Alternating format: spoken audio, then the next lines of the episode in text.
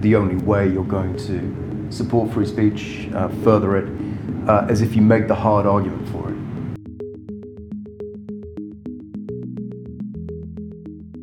Welcome to Parallax Views, an I E A series of conversations uh, about the politics of culture. My name is Mark Glendening, and today I'm really pleased to be joined um, by Bryn Harris, who is the Free Speech Union's Chief Legal Counsel. Um, most of the conversations I've been having so far about free speech have focused on the broad principles underlying that value. They have been an attempt also to analyse why it is that across British, so many sections of British society today, uh, there are people agitating for greater speech prohibition. Um, but today is an opportunity for me to try and get a more detailed forensic uh, take from Bryn on the myriad of issues that relate to free speech. Um, I'm keen to get an insight into where he and the Free Speech Union would draw the line between uh, legal and illegal speech, uh, to what extent um, he thinks that free speech is a value that should be imposed on private and public organisations. The more I get into this issue, the, the more I realize that while the principle of free speech is very simple, um, there is a lot of complexity relating to the environments uh, within free speech uh, takes place. Um, let me start, Bryn, by asking you how and why you got involved with the um, Free Speech Union. Yeah, well, thank you, Mark. It's great to, to be here. Um, so um, I, I became interested in uh, free speech issues uh, around about the time of the uh, twenty fourteen uh, Scottish independence referendum. Uh, and it's a bit of a, I was going to say it's a bit of a crooked path, right? So I wouldn't say crooked because that suggests some sort of corruption. It was a sinuous path that I took that led me to the Free Speech Union. Um, and about, about that time, I became very interested in Um, well, particularly the referendum question, but I was also quite concerned by the level of debate, the tone of debate, and the tenor. And uh, it struck me uh, that um, we were actually having quite a poor argument about it. It was full of invective, it was emotional, it was quite nasty.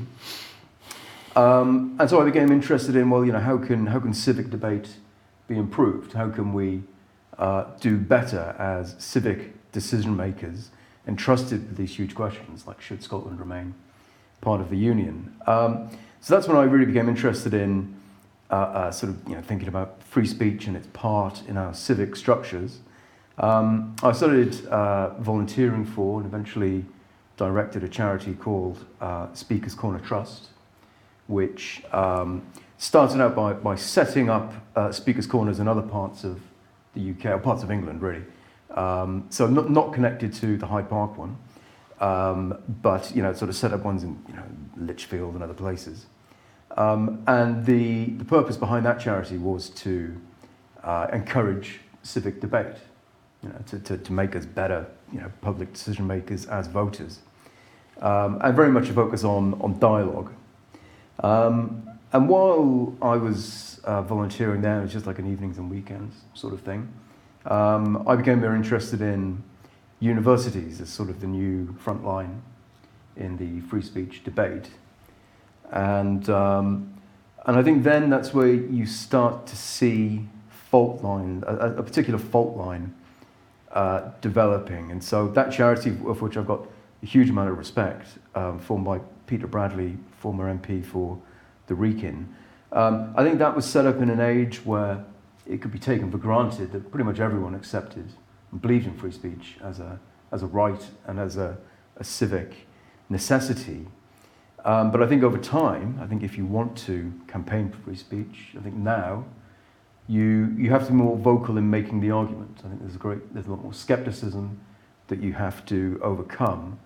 And so it's not enough just to facilitate freedom of speech, to create opportunities for it. I think now you have to make the case for it. Um, and, and in a way that means um, not necessarily getting your hands dirty, but entering the arena, um, because it is no longer accepted as an uncontroversial value. Um, so that there was a sort of, maybe a bit of a parting of ways, because I think that that charity wasn't so keen on my more adversarial approach. And um, I, eventually I, I sort of stopped volunteering there because, you know, uh, just busy with other things. And then Toby Young wrote a Spectator article where he put out the call and said, look, I'm setting up the Free Speech Union. Here's my email address if you've got any ideas. Um, so I just got in touch because I'd, you know, I'd done various things and various resources and documents. And I thought if I just pass them to Toby, he can do something with them. Um, and uh, and that was it. Then then um, I was sort of pulled into it, um, uh, rather like Al Pacino in The Godfather Part Three. If we resume our conversation about films, they pulled me back in.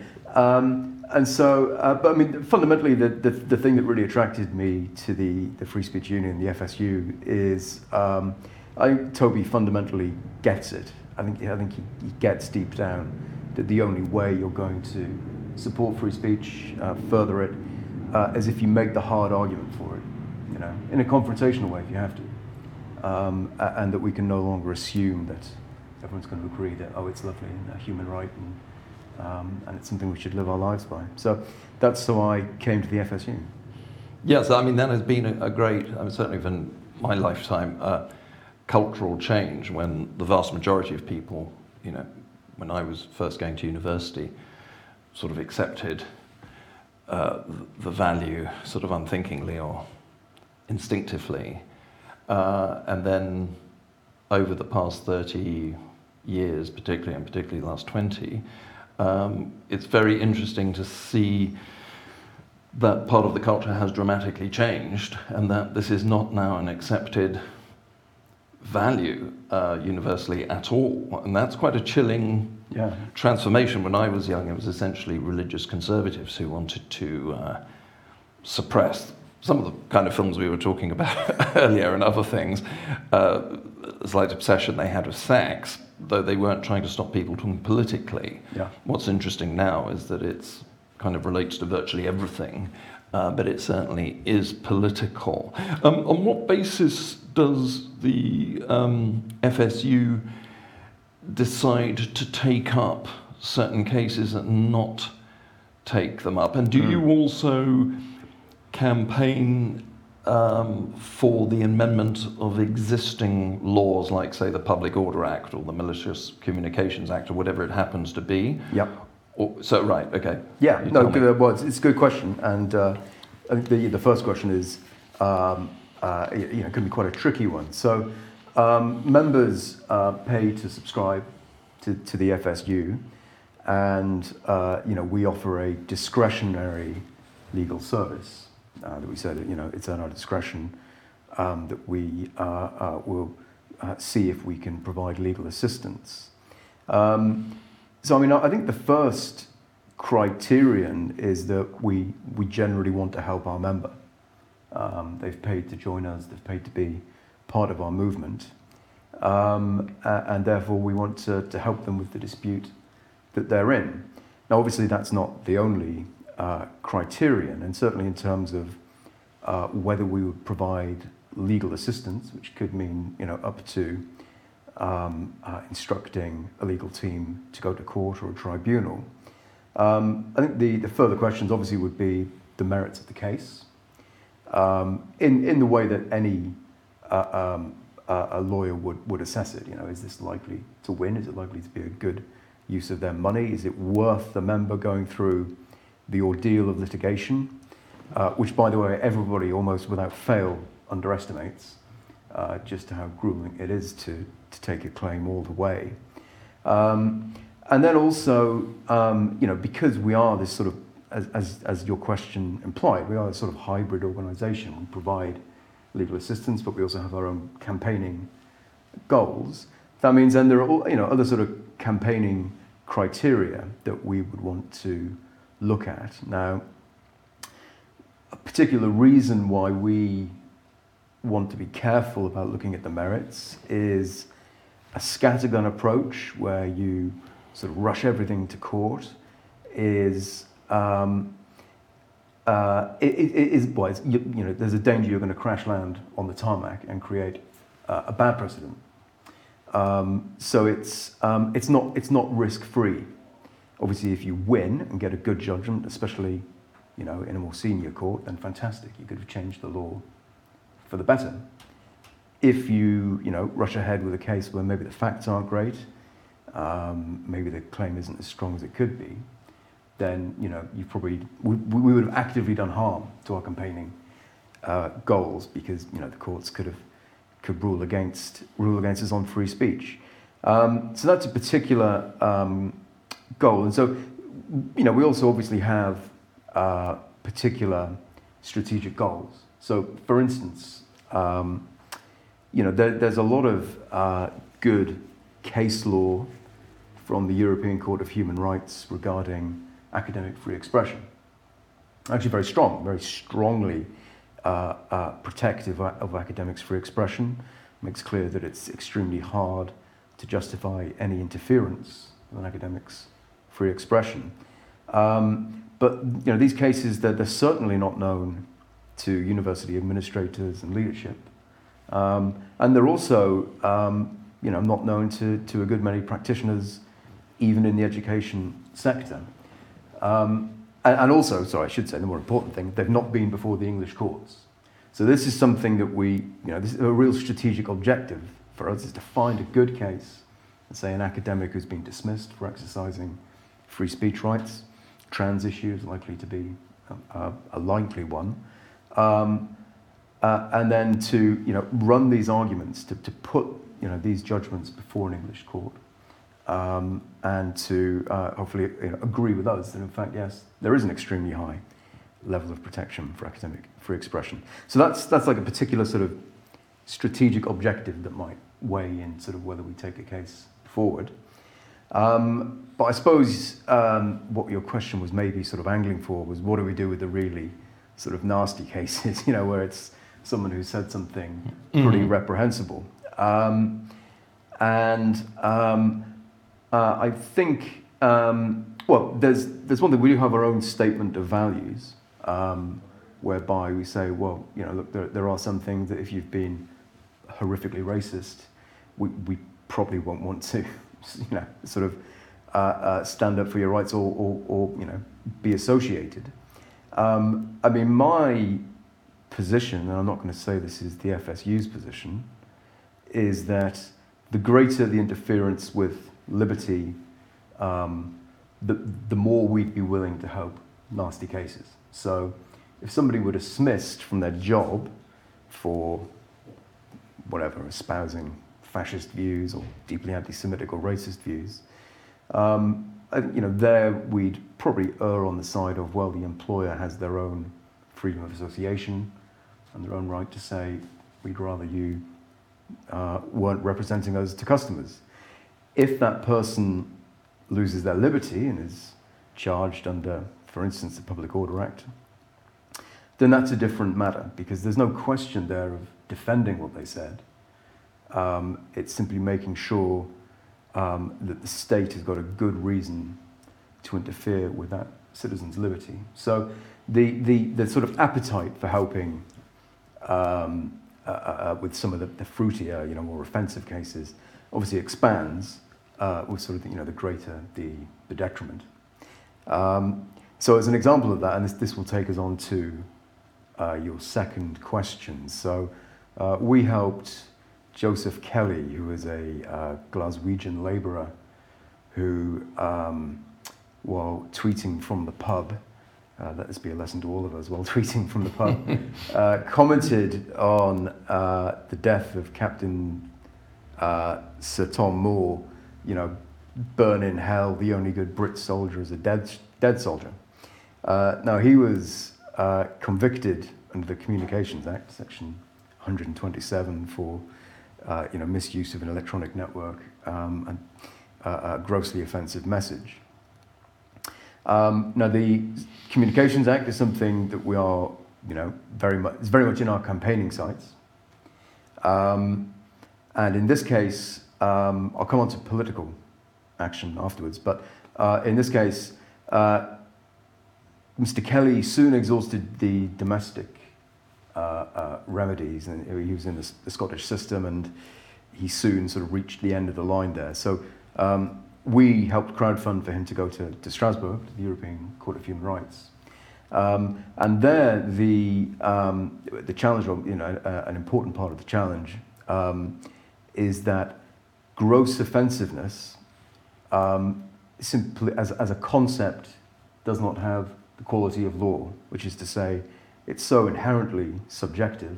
Yes, I mean, it's it's, it's, it's chilling that, you know, state officials, the police, the Crown Prosecution Service can potentially yep. take you to court because what is offensive to you is not necessarily offensive to me, and even if it is, so what?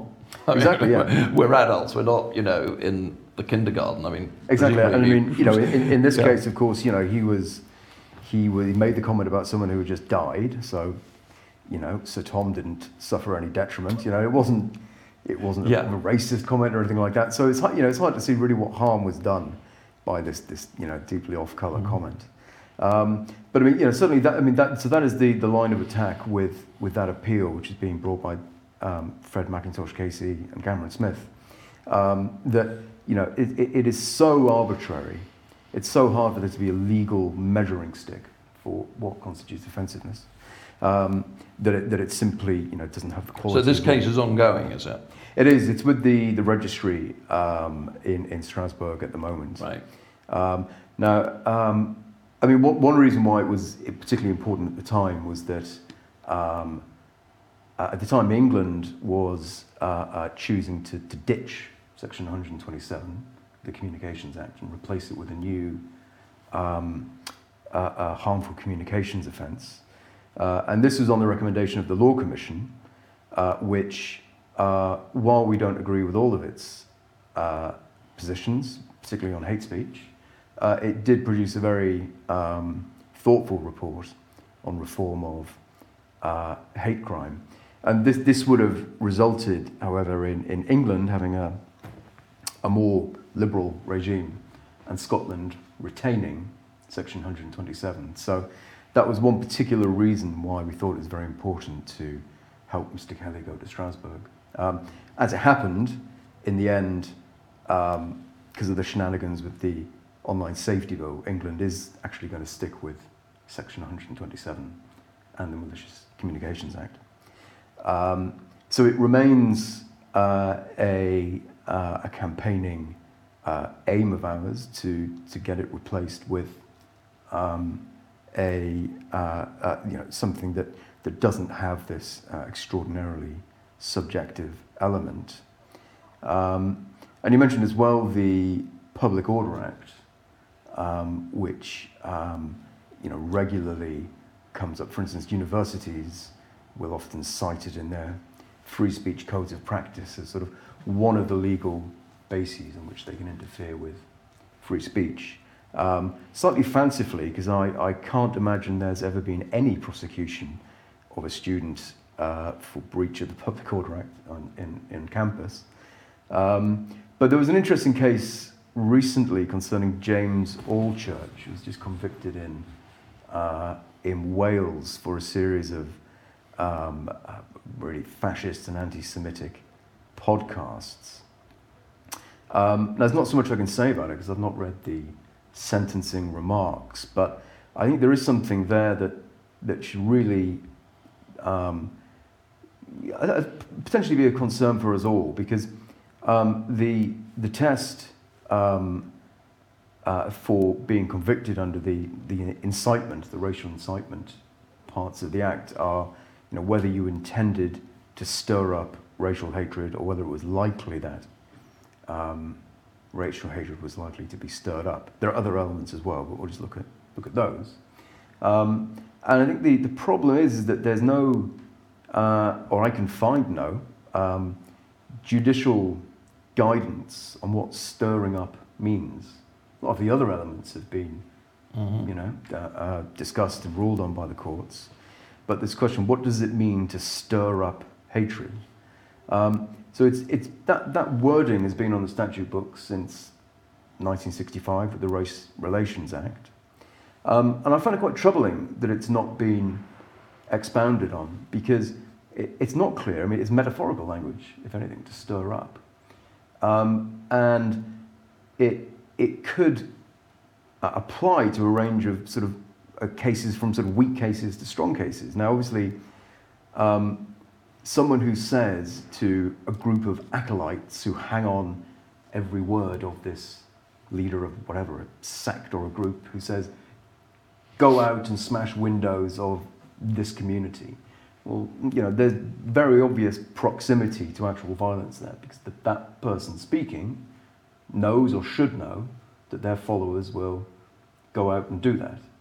Just like when an army officer shouts fire, he knows that his soldiers will do exactly that. So the, the, the word is very close to the deed. But isn't one problem for me as a, a sort of free speech, libertarian, partisan fanatic, um, that I don't believe any human being can be stirred up by another human being. I mean, if you were to tell me to do something, um, ultimately I have agency, I decide whether yeah. I'm going to. So if you have some rabble-rousing person, let us say maybe an anarchist or a Marxist, who's saying, go and, you know, smash up the homes of the bourgeoisie, or um, kill them in their beds.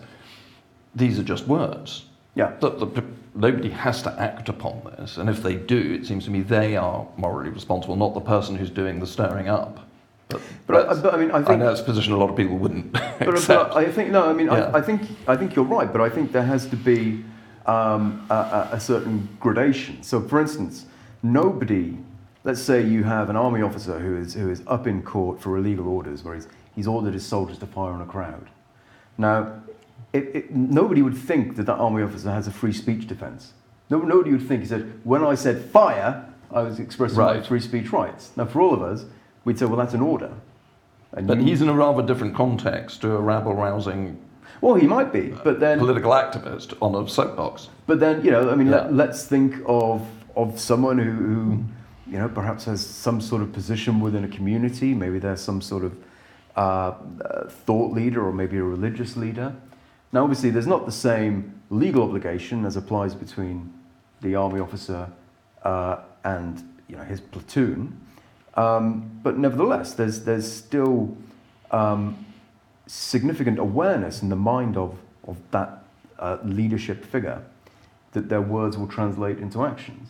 But, I mean, I think the nub, the nub that we're coming to, though, um, well, sorry, first of all, what I, what I, I want to say, though, is that I think this needs to be, must be clearly, bright line distinguished from um, mere persuasion.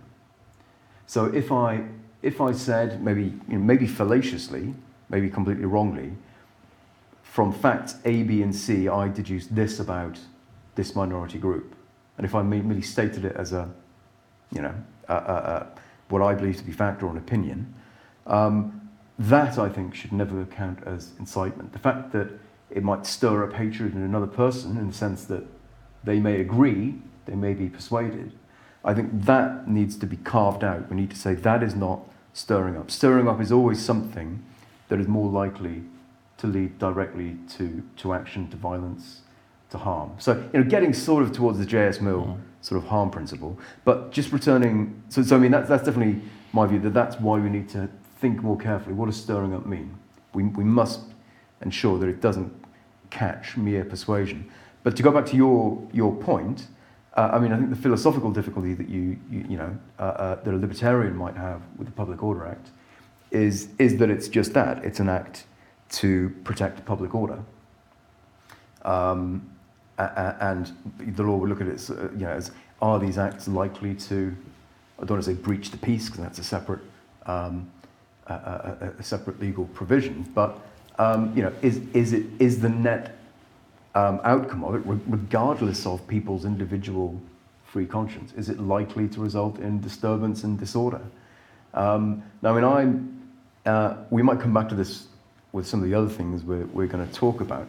I think if, if you are in exceptional circumstances where there is a great danger to the public, if there's a tinderbox situation, we know, if you're trying to stop uh, black shirts, you know, roaming through Cable Street, uh, intimidating the Jewish community, if you're worried that it's going to kick off, which is obviously where the first Public Order Act came from, um, then I think it can be justifiable.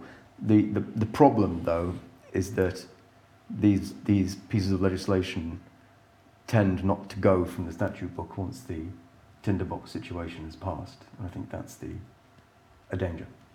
Um, one of the one of your great successes recently um, has been the blocking of the Worker Protection Act, which uh, was an amendment proposed by two Liberal Democrat uh, politicians to, I think, the Equality Act, um, which, it, while it has been blocked for the time being, it nevertheless offers a sort of an extraordinary insight, does it not, into the minds of some in the speech prohibitionist movement, whereby employers, as far as I understand it, and I know you, you did a lot of work on this, could be sued by their own employees for overhearing or being subjected to uh, spoken words in the workplace or in their work environment by yeah. clients. Yes, that's pretty Now, much. It seems to me that these so-called Liberal Democrats Um, are wanting to establish complete state surveillance mm. um, over every area of civil society, uh, and to actually criminalise potentially, or certainly bring the law into the sphere of private conversations, which has already happened in Scotland, yeah. which I know, I know the Law Commission for England and Wales at one time were advocating mm-hmm. for down south as well. I mean, this is a really disturbing development, isn't it? Yeah, so um, it, it is, and let's hope we are sort of past that that danger. I mean, it might help to sketch out some of the, the background to the bill. So um, when the Equality Act was enacted in twenty ten, uh, there was originally uh, provision for um, A, a liability for third-party harassment. So this said that um, uh, if a, a third party harassed an employee, and if there if there had been two previous occasions of this harassment um, taking place, um, then the uh, employer could be liable to that employee um, if they hadn't taken all reasonable steps, or I think such re- such steps are reasonably practicable to prevent that harassment. So that was the original uh, Section forty-one on the Equality Act as enacted. Now, um, the coalition government, of all people, uh, in twenty thirteen uh, repealed Section forty-one and took it out of the um, out of the Equality Act uh, as part of a sort of um, red tape reform, you know, trying to remove Um, unnecessary burdens on business. And the position of the uh, government was that, well, for starters, it had hardly ever been litigated. Uh, it didn't seem to be used much, and there were other means um, of of achieving the same end.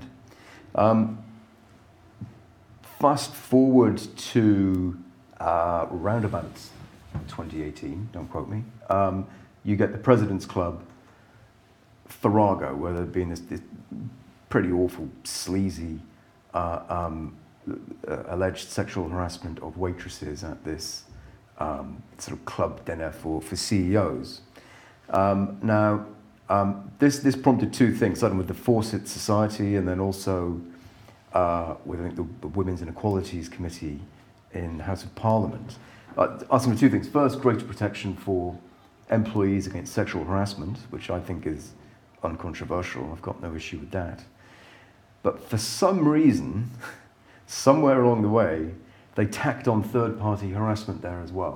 So there was, but there, there wasn't any, or I didn't see any clear reflection on um, either how those two hung together conceptually, or uh, how the evidence that was coming in, uh, real evidence coming in of uh, employees, mainly female employees, being sexually harassed. There was no, uh, no, seemed to be no reflection on how that evidence would necessitate the reintroduction of third-party harassment, but they were just sort of bundled together in this slightly lazy way. So, um, in terms of how did we get there, and, and then, then sorry, I mean, eventually there's a government uh, uh, uh, inquiry and consultation. The government says it will reintroduce, well, essentially will introduce the Worker Protection Bill, um, and eventually they do it through a private member, members bill brought by um, Vera Hobhouse and a uh, lord, yes, baroness, uh, something or other. But anyway, yeah. yeah. So that, that's that's how we that's how we got there to to, to sort of get some of the facts uh, down. Um, I mean, I do. Th- I mean, this is pure speculation on my part. I mean, I, I do, I, I do think that that part of the impetus um, in, in in trying to, to reintroduce third-party harassment was um, almost a pure power play, that because the Equality Act is um, pretty much a sacred text for a number of people who hold quite a lot of institutional, institutional and cultural power, I think there's a, a feeling of sort of lèse majesté that they they they they dared to take it away uh, in two thousand thirteen, right. And so it was a sort of it's also an act of restoration, um, a sort of restoration of, of you know sort of. Um, of privileges almost. So I think there's there's an element of sort of, you know, putting right um, what what the coalition government had dared to do to the Equality Act. Um, but I think as well there's a great degree of intellectual laziness, if I can if I can call it that, in terms of there there wasn't any attempt to to think, or no, no ostensible attempt to think through. Uh, first of all, why it was necessary, how the evidence. Um, you know, created an argument for its necessity. Um, and also, I mean, and probably most damningly, there, there seemed to be little consideration of the enormous impact that this would have on... I mean, employers would have to presumably sort of put up signs in pubs and restaurants and in football stadiums, sort of outlining the type of topics that could and could not be uh, discussed, kind of words that shouldn't be used, because I think the amendment says, you know, they have to take all reasonable steps, yeah. whatever, again, that means. So the implications are pretty uh, yeah. horrific. But I mean, this attempt to um, uh, regulate mm. private speech, I mean, we also see in another context I'm keen to, to ask you about, mm. um, this attempt, so for example, there's a Conservative M P, I think, called Alicia Kearns. She wants to make it illegal for um, anybody to have a conversation with a person, a trans person, who is thinking of going down the road of um, having a sex change operation. I mean, not that you can change sex through the operation, but okay. anyway, that's the theory, is that you can.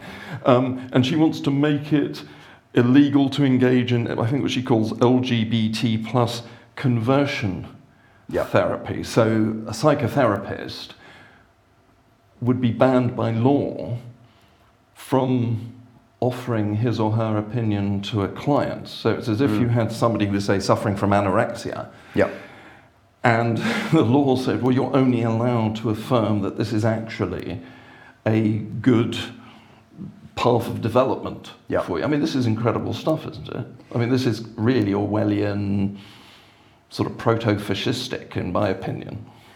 Yes, so so let's start with, so we'll get on to to conversion therapy, because I guess we we don't know, I don't think there's a bill yet. With It's coming. It's likely to be awful, is what we're hearing. Um, but we'll I'll come on to to that. But I mean, what, what I'm interested in first is the the issue you, you touch upon of regulation by law of what one might call mere interactions. Um, so the law is practiced, and in fact it's, it's I think, appropriately used to regulate those who have decision-making power, um, because decisions are taken through a process, and the law can regulate processes, and that's what it's there for. Uh, and the law is also there to uh, regulate or prevent the abuse of power. So for instance, and I don't know if you and I will, will agree on this, but I mean, I think it is entirely appropriate for the law to restrain the power of an employer uh, who may wish to dismiss an employee and, and you know, perhaps uh, uh, sort of harm a person's sort of A, a, a, a free route through the job market um, on the basis of their race. Now, I think that is an abuse of the employer's decision-making power. And I think the law should step in, as, as the Equality Act does, to, to restrain that. And that's because the employer has great power, um, has a power that affects the liberty of that person and their liberty to find a job, to interact with the job market. Um, and I think the law should say it may not be abused um, in the name of sort of racial malice. And, and so to, to that extent, the provisions of the Equality Act, or the, the, the basic sort of discrimination provisions, are pretty un, uncontroversial. Um, and some people, talk, I'm going to get to the bad bits, um, but those, those bits I think are, are uncontroversial. And you know, even though the The Equality Act essentially codifies various E U directives. Um, nevertheless, you know, the U K Parliament, um, you know, uh, uh, sort of um, stood against this far before we joined the E U in nineteen sixty-five. So, you know, e- even if Parliament hadn't legislated, even if we'd not been part of the E U, I'm pretty sure that the basic liberal decency of the common law would always have said, no, a master or an employer cannot abuse his power over an employee purely uh, out of racial malice. So I think there are, there are some aspects of the Equality Act that I think, you know, are, are, are pretty basic and, and we have to keep, because those are regulating decision-making power.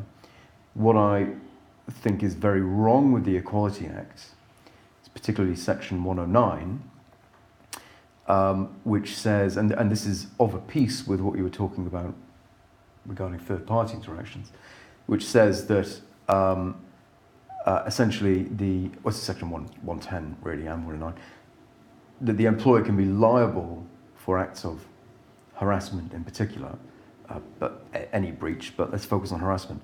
Employer can be liable for any act of harassment carried out by um, its employee.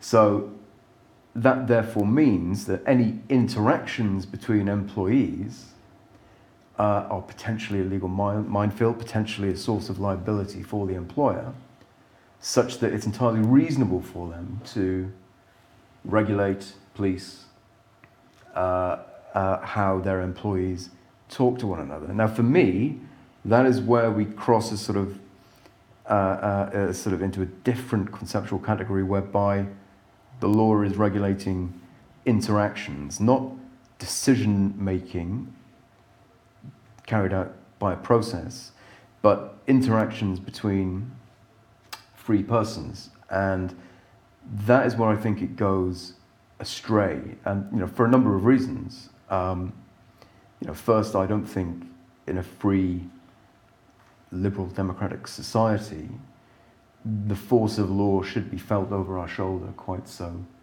ubiquitously. I don't think free citizens live their day-to-day life in canteens, work kitchens, overseen by law. I think the the other reason um, I think is that uh, I mean I generally start from the presumption of law's inadequacy, um, which is to say that the rules set by law, by, by Parliament, for instance, um, uh, will always, al- almost always be too general and too broad to catch the infinite variegation of experience, and that therefore we only need law when there's a serious injustice that we couldn't otherwise prevent. Now, my belief, and this is a rather long way around of explaining it, isn't it? But I think all of us are able to to, to rationalise offensive things being said to us. We don't necessarily need the law to step in to protect us from uh, uh, uh, offensive. Well, it's infantilizing us. I mean, it, it, it's, it's extraordinary that um, there are some people who want to treat us and have us treated as if we were children, um, with no capacity to absorb uh, the sometimes hurtful yeah. things other people say, which is just part of adult life. So they're trying to turn, as it were, the whole of society into a sort of university safe space. Yeah. Where, and but adult life shouldn't be about being in a safe space. Um, you can't live in a safe space um, unless you take yourself off to yep. you know, to live in Snowdonia or somewhere, or the Highlands of Scotland. But life isn't about that. Yeah. No, I, th- I think I agree. I mean, I'm just going to I'm going to split hairs a little bit. I mean, mm. so first of all, generally, now you, now you you may well disagree with this. I mean, um, I mean, my, my view on the Equality Act is that um, those sorts of interactions, or basic interactions between employees, uh, are just not within the province of law at all. Um, obviously, the, the Equality Act um, doesn't regulate all of our behaviour. It, it, it only regulates certain interactions by, by certain people.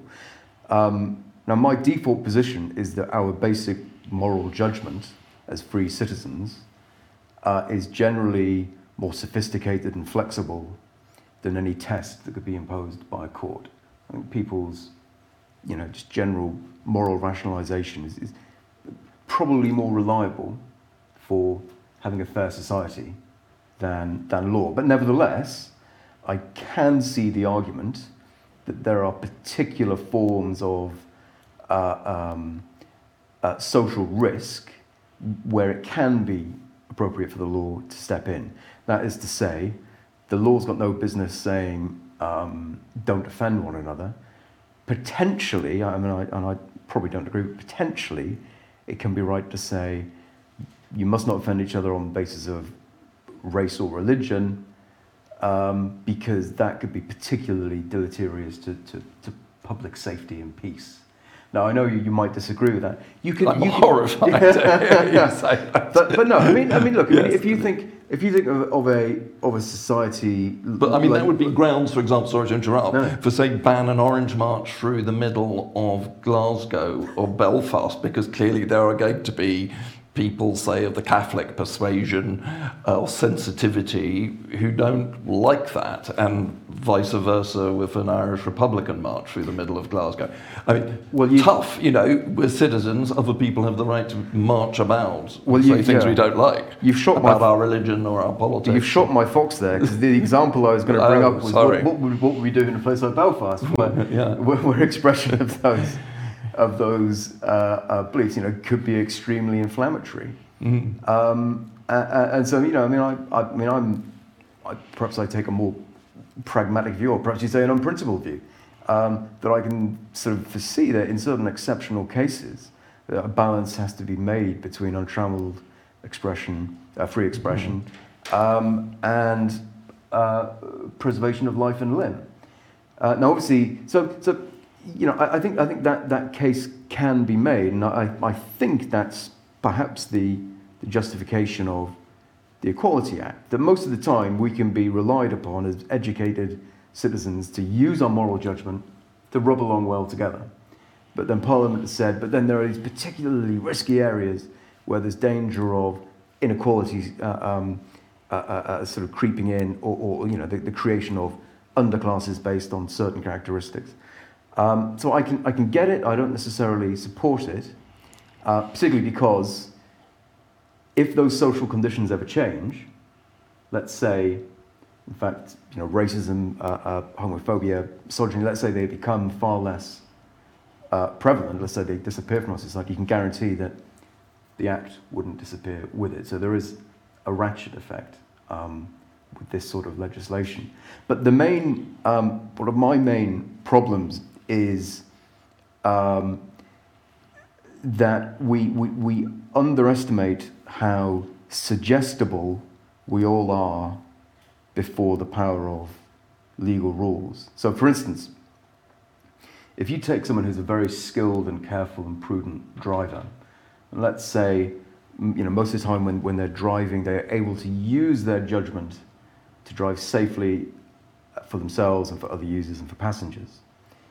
Nevertheless, that person, when they drive through a twenty zone, will decide, I will just drive at twenty. I will not use my judgment or my discretion or my skills as a driver. I will subordinate it entirely and I will simply drive at twenty. Most of us would do that. Um, and we do it fairly automatically. And we we sort of switch off, you know, many of the things that we normally use.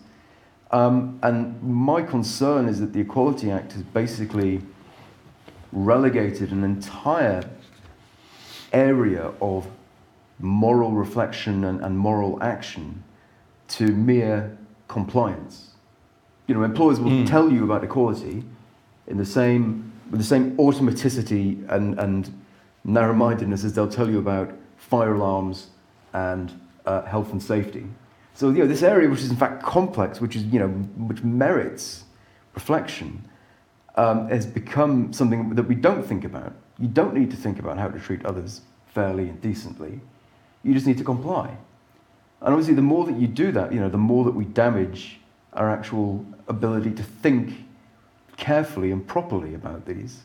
And I think this is one, this, for me, this is one explanation why so much E D I sort of rhetoric uh, is incredibly poor. You know, it's often, you know, has this this, this element of automatic thinking, um, and you know, and, and this sort of reliance on boilerplate.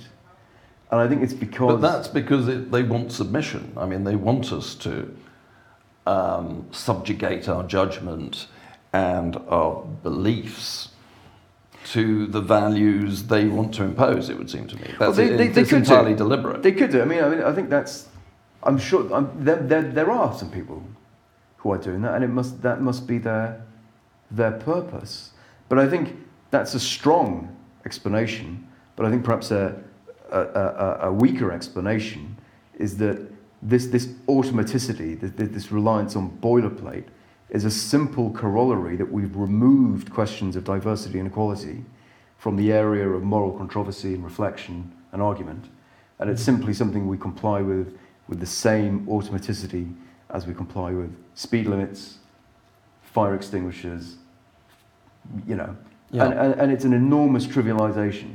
And I think this is, you know, the, the, the, the difficulty with ar- selling this argument is that, I mean, a lot of the, the high-minded people who, who, who, who uh, you know, sacralise the, the Equality Act and who strongly rely on it, you know, they they tend to think they're very clever, and they probably wouldn't like the argument that that they're also responsible for a great cretinisation of uh, um, much of our discourse. But I, I think that genuinely is the problem. That uh, and, and and you know, this isn't too radical. What we're talking about really is a sort of uh, um, like J S Mill's notion of the. the dead letter, that when you demand mere compliance such that people don't reach their principles through a process of argument and reflection and free exploration, they become dead letters.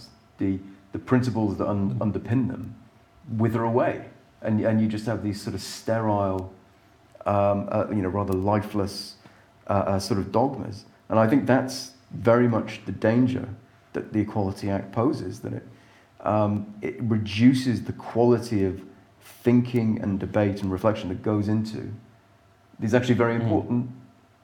moral um, concepts. Because of, co- of course equality is important. In a democracy, nothing, nothing is more important than, than, than equality. Nothing's more important than equality before the law. So I, th- I think it's a real risk. Um, but uh, I, I don't see it being uh, tinkered with by Parliament anytime soon. No, sadly. Um, so I think I'm going to throw it open to our members of the audience now, oh, if they have uh, any questions, and then I might come back with a final question yeah, sure. for you. So I don't know if anybody would like to make a comment or ask Bryn a question. You must disagree with something you've heard, hopefully. Uh, I've got a question. Great. I'll start off. Um, So it was mainly a question regarding when you guys mentioned an employer's freedom of association mm. versus an employee's free speech or right to free speech. So where's the line drawn over there? So at what point can an employer justifiably cut ties with an employee over concerns regarding certain kinds of speech, be that hate speech or such? Yeah, I, I think that's a very good question. Um, so um, we were talking earlier about sort of strategic objectives of, of the F S U, and certainly one thing that we are keen to push back upon is when uh, employers cite non-compliance with our values. They say that this employee doesn't fit our values. Um, and um, you do get into a, a very, you can get into difficult territory. Now, I think the, the, the, the baseline for me is that there's a legitimate scope to the employment relationship, that your employer can buy your labor and can buy your time, uh, but can't buy uh, a window into your soul. Um, and so for, for me, that is um, one potential way in which we might draw that line. We'll say, well, look, what is legitimately part of the business relationship that you have as employer and employee? Um, and then, you know, what is uh, uh, beyond that, and therefore essentially abusing the relationship to, so as to secure um, some sort of ideological end.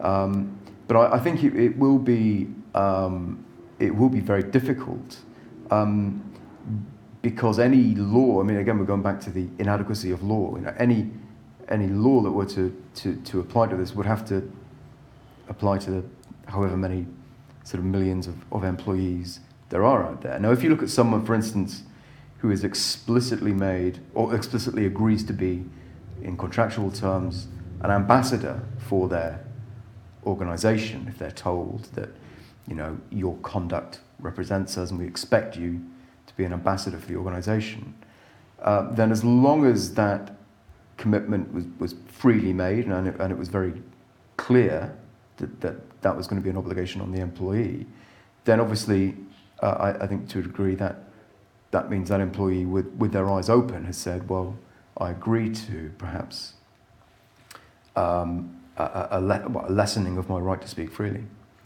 Um, but I, I think it will be very difficult to, to draw the line, yeah. Thank you. Um, I had a question from Mark as well before I hand it off.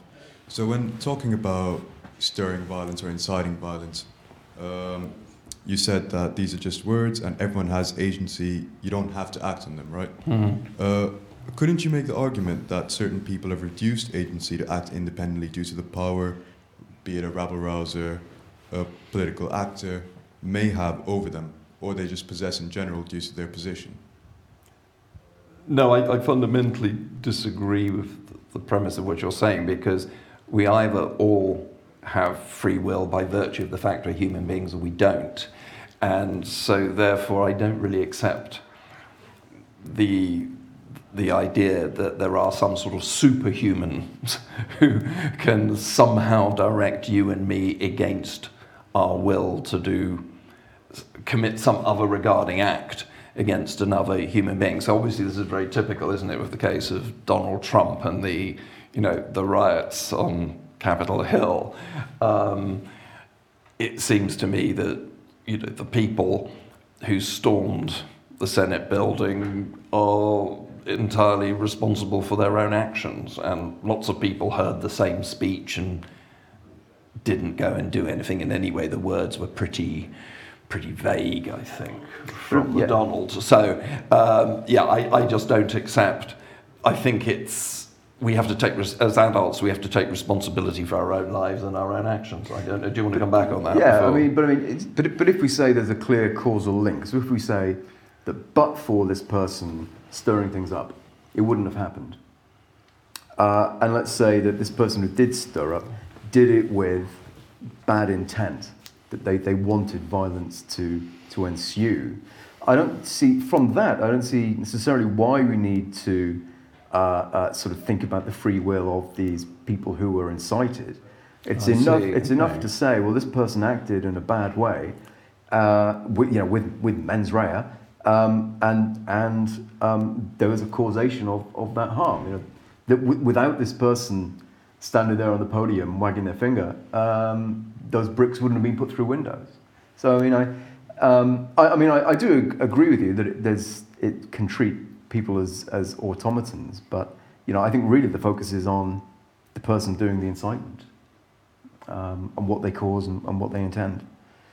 Um, but uh, yeah, I mean, I'm the free speech guy. And I'm coming out as the the one that's in favour of free speech. Yeah. Well, as I said in my introductory remarks, it is it is a a.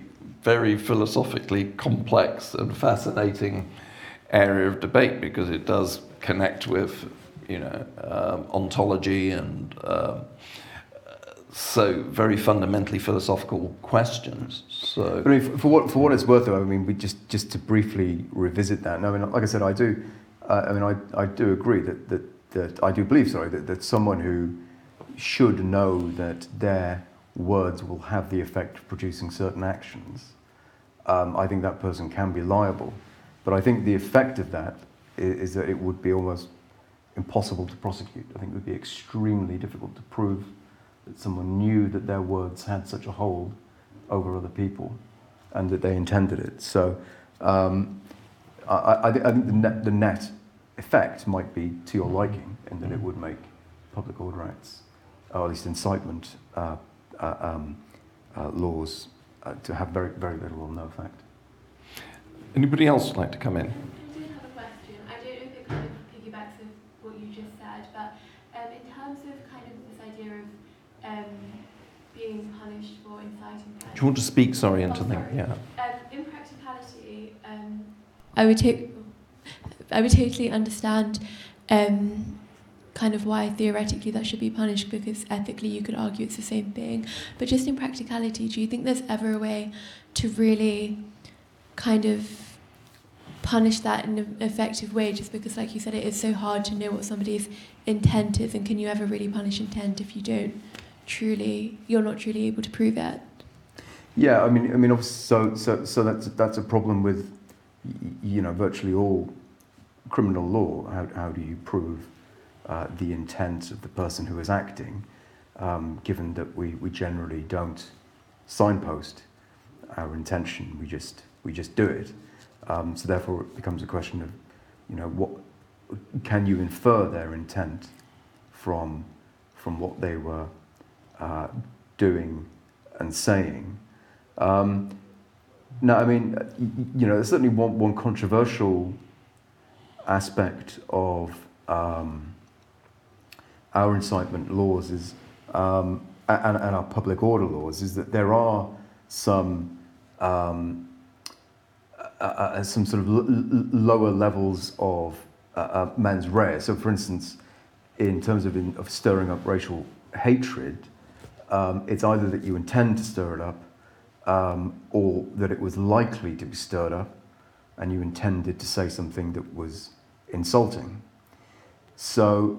Um, obviously, with, with, with intent, I mean that's that's the you know generally the best protection of liberty. So oh, you know you, somebody can only be liable if, if they actually intended it. So you, you can't you can't be criminalised because you, you know you accidentally committed a crime.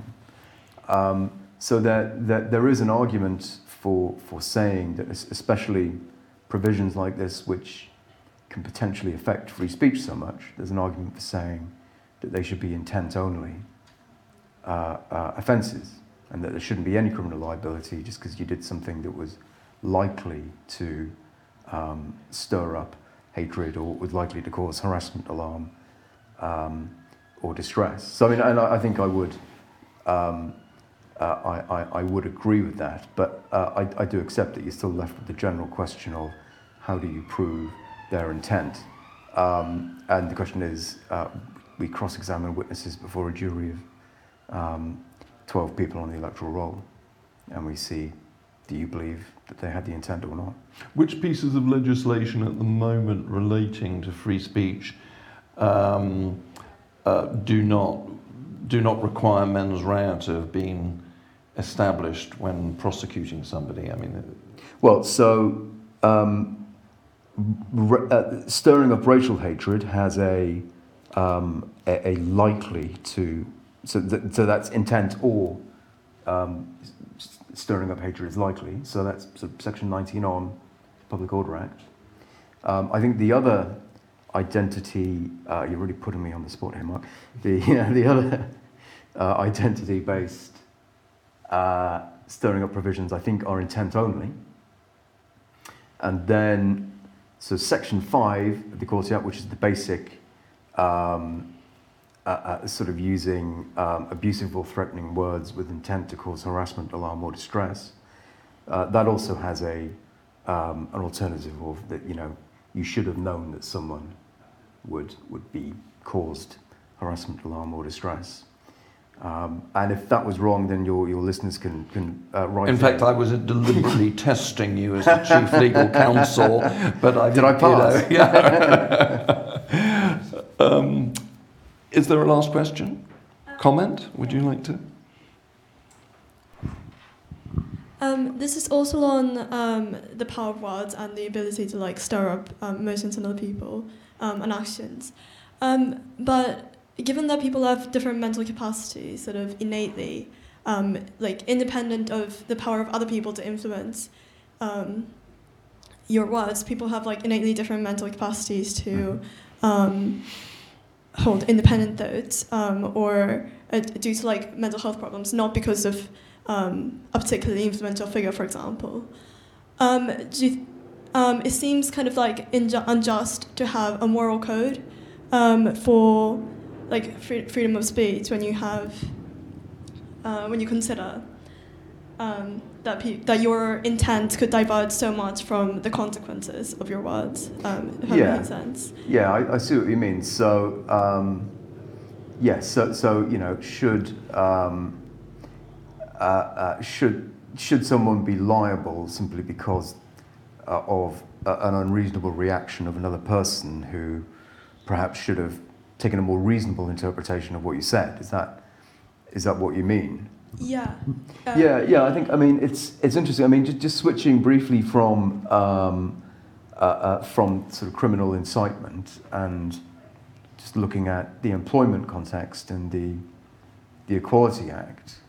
Um, now, I, I, I think, uh, again, I'm going to be the real sort of wet rag against Glendening's uh, tough libertarian, but you know, the, the, the Equality Act does have a, a test. It says, um, well, first of all, it says for, for non-intentional harassment, and that in itself is a minefield, the, the idea that anyone could be liable for unintentional harassment. But it does say um, that uh, the court has to take into account the perception of the complainant and whether it was reasonable in those circumstances for them to feel harassed. Um, Now, the, the problem that I've got, aside from whether there should even be such a thing as unintentional harassment, um, is that I think most of us in our day-to-day lives are actually far more flexible and nimble in the way that we rationalize what people say to us. So, for instance, we see a lot of stuff at universities um, about decolonizing curriculums, which talk about The, the awfulness of white people, basically, sort of, you know, about white fragility, white privilege. And now there are some people who want to say, well, look, that's harassment. That's harassment towards white people. Um, now, I personally don't really care that much. Now, possibly that's because I'm at the, I, I, I hold power as a white person, a white male. Maybe, maybe the, the, the, the sort of um, the woke people have a point. But alternatively, it, it's probably because I'm just able to rationalize it, because I sort of think, well, these people are probably just pursuing something fashionable. It's probably just a bit of groupthink. Um, you know, may, maybe they're they're just showing off a bit. Maybe they're, dare I say it, a bit dim. You know, and I just uh, so it's we all have lots of ways just to, to rationalize things that come in towards us, which which allow us to say, well, actually, you know what, this this doesn't really do me any harm. I don't. I don't really feel that, that threatened by, you know, talk about sort of white fragility or you know all that stuff. Um, and I just think that no legal test could ever be as sophisticated as those day-to-day rationalizations. Even though the law tries to get it, I don't think it can. Um, and I think that they are a much, always a much better defense. Um, But then the question is, sorry, I'm, I'm finally coming around to your question, so sorry. Um, should we also then say that the law should expect everyone else to um, be able to carry out those rationalizations? So if someone says, look, uh, you know, I was, I was in my, my job and somebody, I overheard someone telling a pretty frightful joke about group X, um, the, the question for me, a difficult question for me is, should we say, well, look, as a citizen, you have a duty to be as reasonable as you can. You you could have rationalized this. You could have said, well, that guy is sixty-five and he served, served in the merchant navy for fifty years. So, you know, maybe he's, you know, maybe he didn't mean offense. Um, and for me, yeah, obviously, I don't think any, any employment tribunal is going to say anything like that at any time soon. But, um, yeah, that's a difficult thing for me. I mean, I, I probably um, err towards thinking that we have every right to demand that citizens who have been compulsorily educated can be expected to show a degree of rationality, and if they don't, uh, tough. Um, but uh, but I think it's still a difficult question. Uh, Bryn, thank you so much for taking the time. Not at all. To to be with us. Um, and you know, the work of your organisation is is really superb, um, and I think all of us who hold politically, if not necessarily economically, liberal values should be very grateful for the fact that you exist, and that um, you don't just talk about uh, freedom of speech as a incredibly important Uh, value, but that you're actually on the legal front line fighting for it. So thank you very much for joining us and taking our questions. Thank you, Mark. Great to be here.